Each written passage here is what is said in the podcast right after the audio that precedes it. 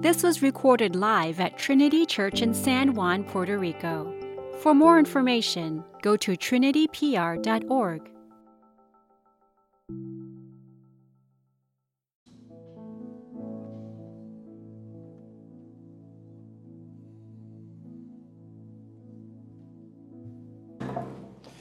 Hey, um, good morning, Trinity.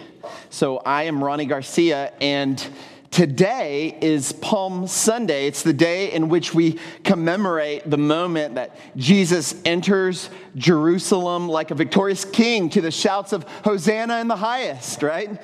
And as we know, the following Friday, which we call Good Friday, the king is crowned with thorns, and then he is crucified. Now, we can't have an ordinary Good Friday service, um, but I want to use this sermon to carefully consider the final words from Jesus from the cross. See, without the cross, there would be nothing to celebrate next Sunday, right? In order to have a resurrection, there must be a crucifixion first. So uh, that's what I want to explore with you as we finish up our sermon series this morning. Now, during the life of Jesus, he went from town to town teaching about the kingdom of God, right? And he would teach usually using stories about ordinary people, using parables. Um, now, though, at the cross, as he's hanging there, Jesus is still teaching us, but there is no time for stories. He teaches us with brief and desperate utterances. He, he teaches us with cries of pain. See, in the Gospel of Mark, it says that Jesus uttered a loud cry and he breathed his last breath. And then in Matthew, in Matthew's gospel, it says, and Jesus cried again with a loud voice and yielded up his spirit. Now, in both of those accounts, the author tells us that Jesus is saying something really desperate. I mean, that's, that's why he's crying out, right? But only in Luke's gospel, Luke, who's always giving us so much detail, only Luke tells us precisely what Jesus desperately cried out. And it says, Father, into your hands I commit my spirit. Now, I want you to think about this with me. If you knew that this were the very last hour of your life, I mean, what would you say? Who, who would you speak to? See, because you can't just put off what's, what's on your mind, right? There's no time. See, if you only have one hour left, you have got to focus your attention. You have to pick your words carefully. And this is what Jesus did. This morning, we're going to consider the very last words of our Savior before he died on the cross. So let's turn our attention to the passage, and then we're going to study this passage in three ways. If, if you're a note taker, right, we're going to look at the context of Jesus' last words, and then we're going to look at the protest in Jesus' last words. And then finally, we're going to conclude with the response to Jesus' last words. So the context, the protest, and the response to Jesus' last words. Uh, if, you'll, if you have your bulletins there um, or your Bibles, we are in Luke chapter 23, and we're going to begin in verse 44. Hear now the word of God. I would normally ask you to stand, but I would just ask you to listen reverently. Then, uh, let me get to chapter 23. Here we go.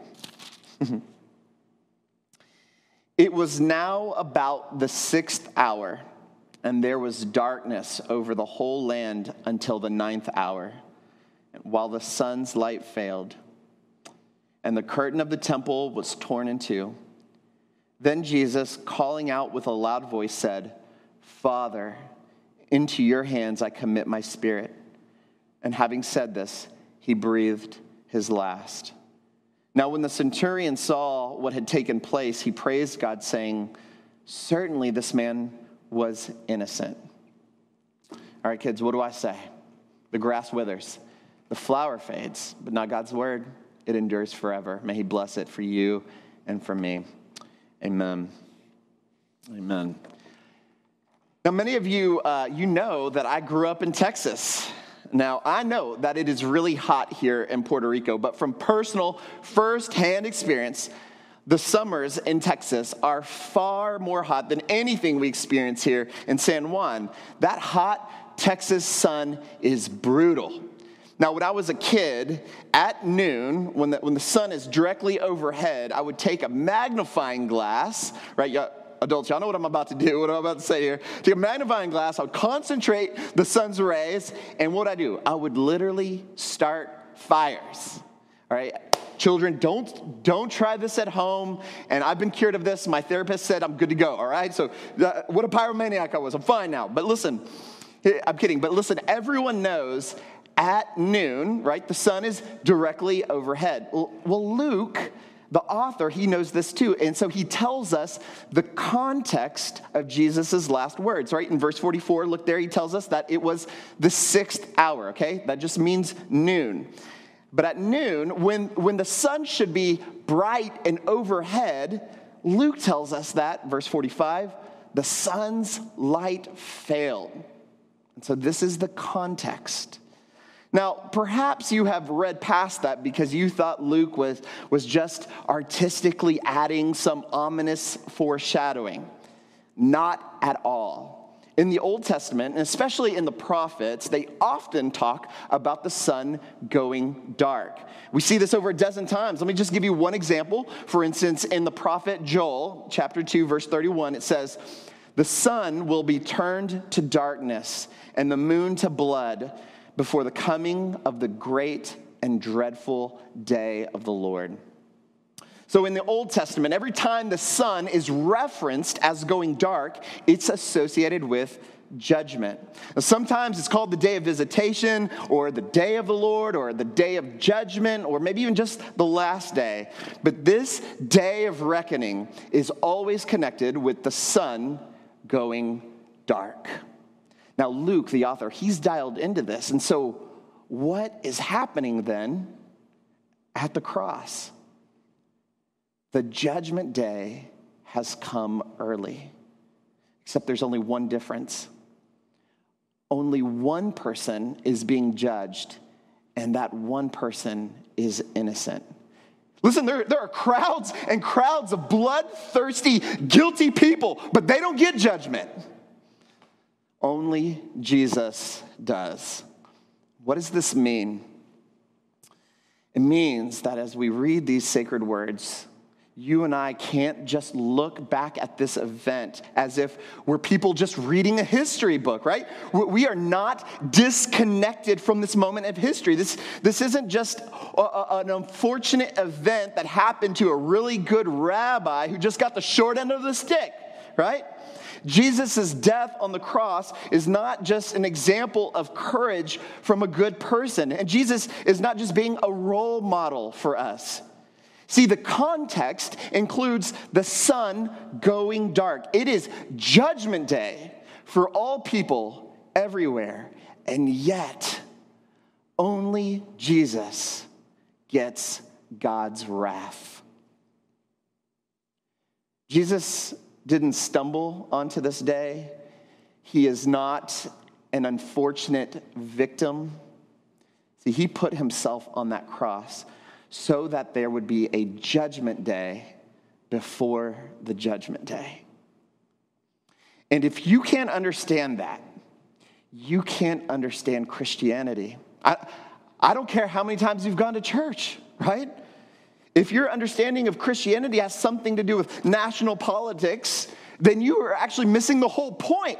Christianity is fundamentally about a king who lived the life that you should have lived and then took judgment day upon himself by dying a death that you deserved in your place.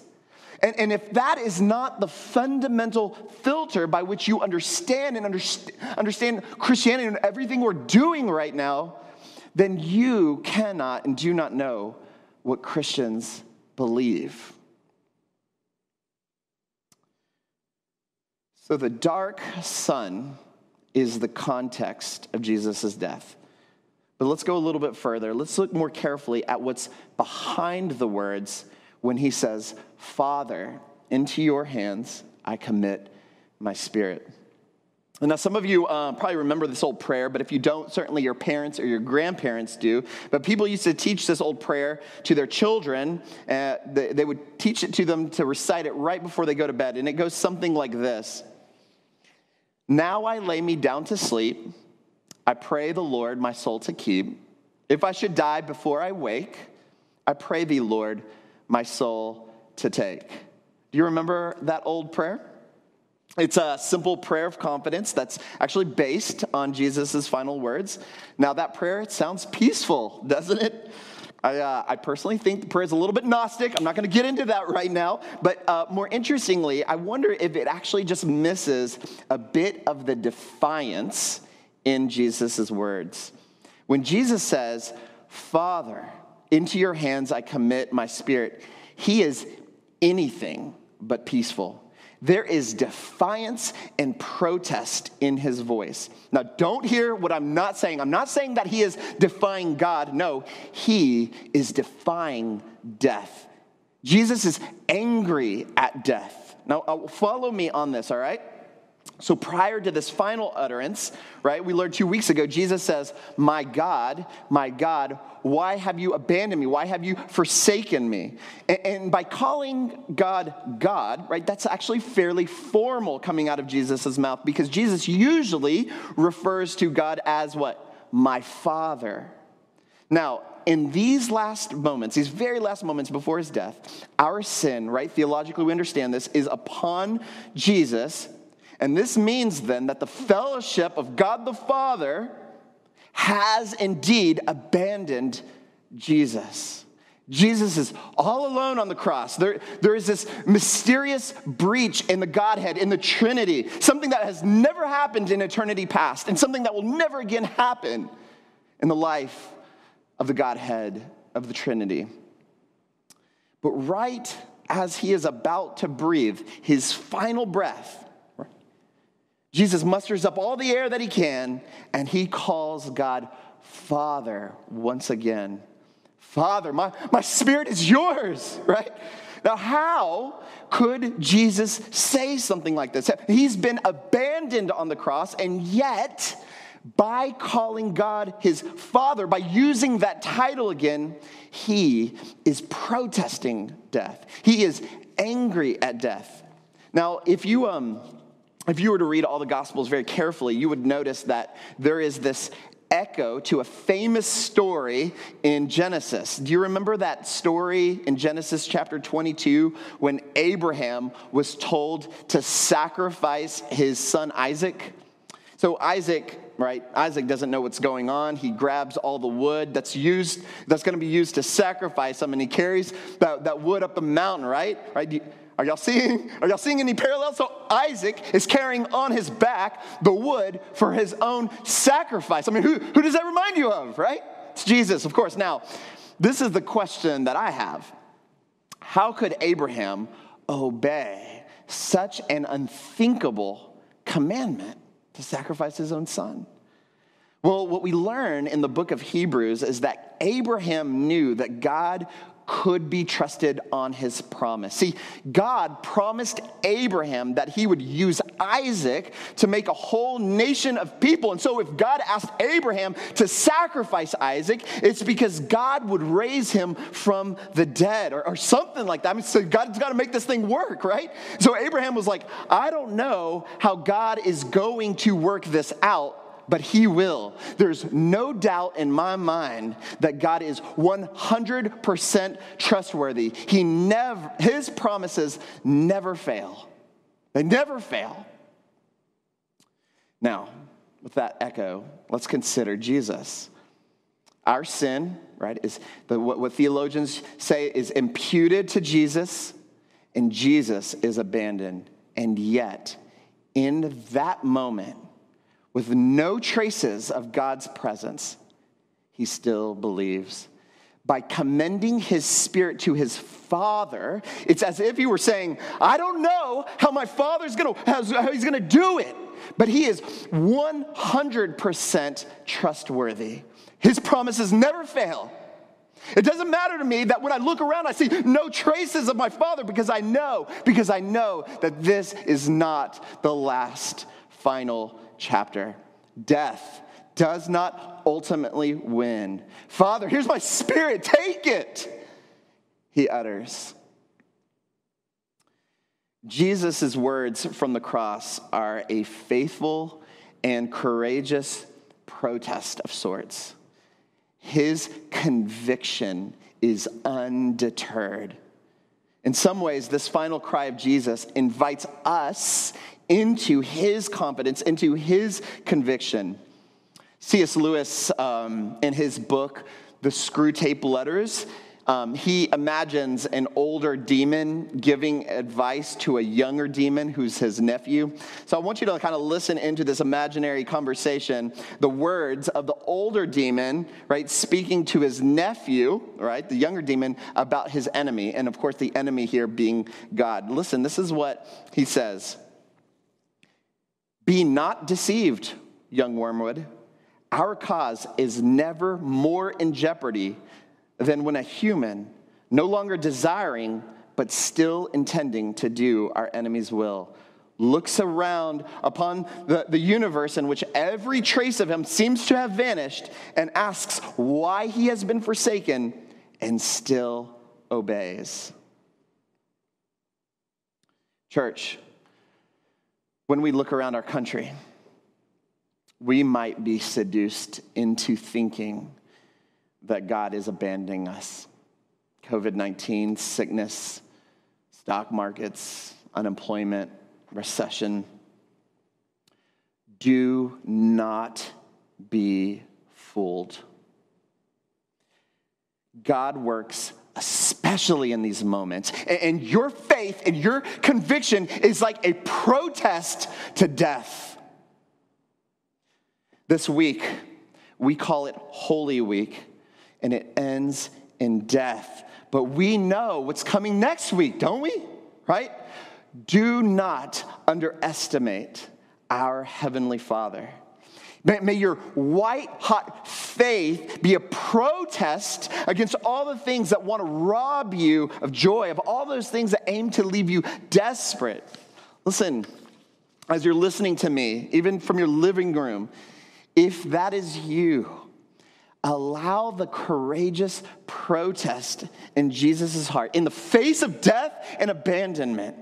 Stir your affections. Let it stir your love for Him, for Jesus. And let that love move from your brain, from your head, to your heart.